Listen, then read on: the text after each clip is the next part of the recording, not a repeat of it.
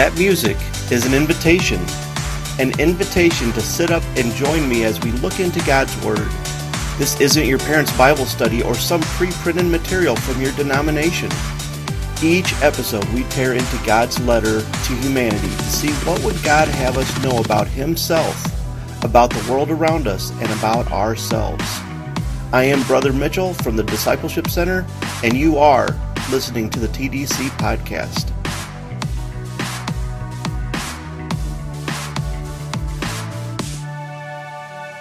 Before we go into the next section, let's review the tests of our faith that we've covered so far.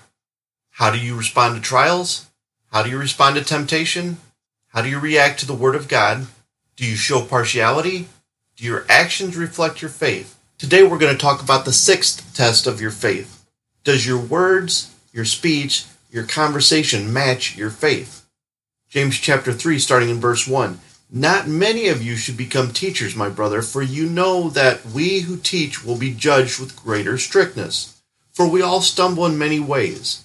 And if anyone does not stumble in what he says, he is a perfect man, able also to bridle his whole body.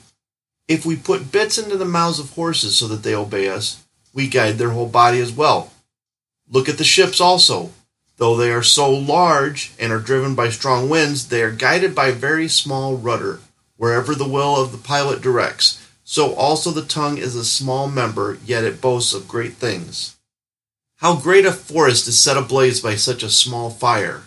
And the tongue is a fire, a world of unrighteousness. The tongue is set among our members, staining the whole body, setting on fire the entire course of life, and set on fire by hell.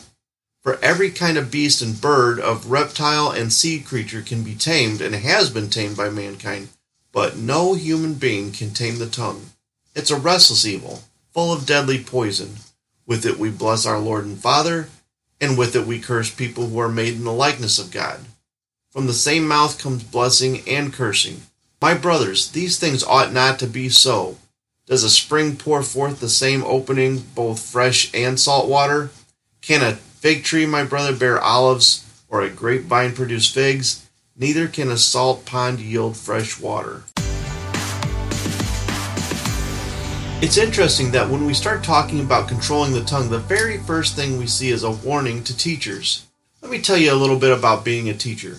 Some people have asked, Pastor Mitchell, how did you get to be a pastor? Or how did you get to be a teacher? Well, it didn't start in a classroom, I'll tell you that.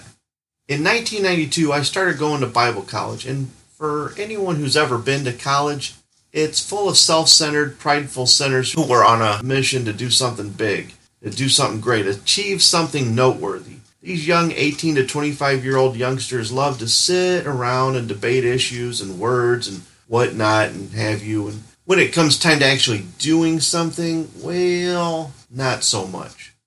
I left Bible school in my second year because I couldn't wade through all the endless homework and lectures. There was just no outlet for what we learned.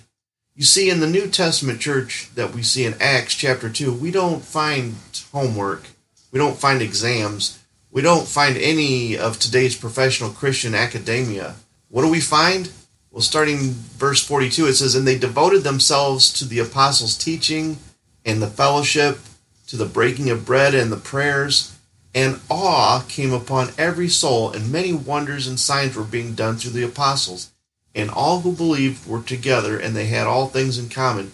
And they were selling their possessions and belongings, and distributing the proceeds to all as any had need. And day by day, attending the temple together and breaking bread in their homes, they received their food with glad and generous hearts, praising God and having favor with all the people. And the Lord added to their numbers day by day those who were being saved. And just a couple chapters down, after Peter and John were commanded by the same council that had Jesus crucified to stop preaching the gospel, the believers, the Christians in Jerusalem, prayed for the following Look upon their threats and grant to your servants to continue to speak your word with all boldness while you stretch out your hand to heal, and signs and wonders are performed through the name of your holy servant Jesus. And when they had prayed, the place in which they were gathered together was shaken, and they were filled with the Holy Spirit and continued to speak the word of God with boldness. Nowhere in the New Testament church do we see idealistic, lays about professional preachers in the true church. who had the 9 to 5 business hours and played golf on Monday. What we have are people who feared God, studied His Word and the Apostles' teaching, and went out boldly by faith to preach the Word to anyone who would listen to them. It's that same faith that caused Paul to write in Romans chapter 1 starting in verse 16, I am not ashamed of the gospel, for it's the power of God for salvation to everyone who believes, to the Jew first and also to the Greek. For in it the righteousness of God is revealed from faith for faith, as it's written, the righteous shall live by faith. All that to say that I'm here not because I earned a certificate or a diploma, and not because I'm such a good speaker or not even because I'm such a great teacher, but because by faith I study the Bible and God shows me how it makes sense to our everyday lives. I take my responsibility as an ambassador of God's kingdom seriously. I see people wandering around in spiritual darkness, and I care enough to turn on the light. Every Christian is responsible for preaching the good news of the gospel. Every Christian is responsible to know God through His Word. But only those Christians who actually take up the baton of teaching and preaching have this additional burden of being judged by God with greater strictness, in that we must remain devoted to proclaiming the truth no matter what. Why? Because it's through what we say that the good news of the gospel is planted in the hearts of the unbelieving. And by our words, we can steer younger Christians towards God for His glory or towards ourselves for our glory. Every day I wake up and I see another day is dawn and Jesus has not come back for us and he hasn't taken me home yet. So I put on my pants one leg at a time, just like you. I struggle with problems, just like you. I have bills to pay, just like you. I have to go to work all day and then come home or go to the homeless shelter. The difference is that in the midst of everything going on with me, my heart breaks for those of you that we continually serve that are trapped in sin behind enemy lines. I know there are some of the guys that we serve who hear the message of the gospel and it doesn't really make sense to them yet. Or others who roll their eyes or they're just waiting for a free meal or a bag of groceries or some toothpaste or whatever they came to get. I spend hours studying the Bible and writing out these messages so that on the chance that someone is listening that the Word of God through my simple message might pierce their hearts and they might repent and be saved from them, their sins. This is why Pastor Ed has been serving at the homeless shelter all these years as well. And when I came here five years ago or so to encourage Pastor Ed, he saw my heart despite my past and my lack of credentials and allowed me to join with him in this great ministry.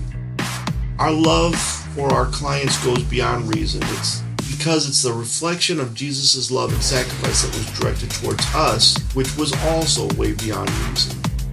If you want to know about this love that goes beyond reason that God has for us, why don't you go over to my website, click on the button about salvation, find out how you can be saved too.